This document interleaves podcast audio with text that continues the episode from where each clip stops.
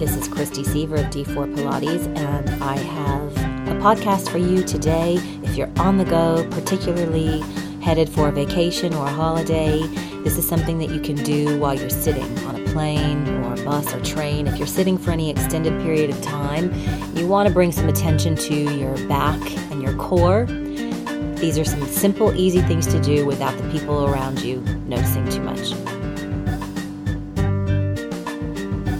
Want to sit comfortably, facing forward.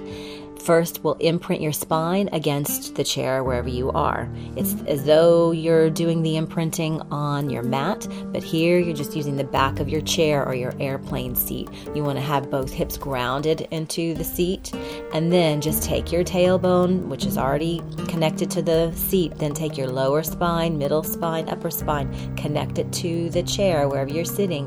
Inhale and exhale, just release and let yourself have that natural curve in your back.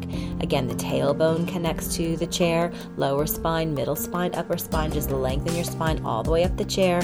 Inhale and exhale, release. You can do that a couple more times. Tailbone connects to the chair, lower spine, middle spine, upper spine. Inhale and exhale, release. You just want to feel taller. And as you imprint this last time, feel your stomach muscles lifting, imprinting the spine all the way up and release. Okay, if you imprint your spine and hold it there, you can do some chin tilts, which would be nice for lengthening the back of your neck. Keep both shoulders pressing away from the ears. Keep your neck in its upright position and then nod your head so that your chin comes gently down towards your chest as if you were going to squeeze an orange between your chin and your chest, and then bring everything right back to center. Again, inhale and exhale. Take the chin towards the chest, just like you're nodding gently, and come right back up. So the back doesn't move, the shoulders don't move, it's just the chin towards the chest. Inhaling and exhaling. Do that as many times as you need to. And another one you can do while you're sitting is Keep both shoulders away from the ears and turn your head to one side, straight to your left, and just look out over your left shoulder without moving anything else. And then bring your chin right back to the center and turn the other way. So it's like you're looking over your shoulder, but you want to do it with awareness so that nothing is moving except for the head and the neck. So just keep turning your head one side and then the other and notice where you might feel tight. And it's a bonus if you do this and you engage your core. Keep breathing while you're turning your head side to side.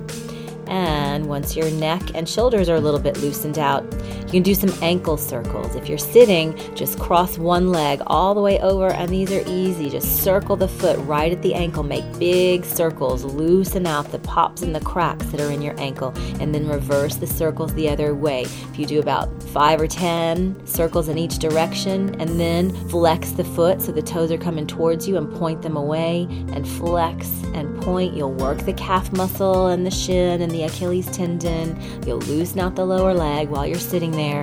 And then be sure to switch and do the other side. Cross the other leg over, big circles right at the ankle.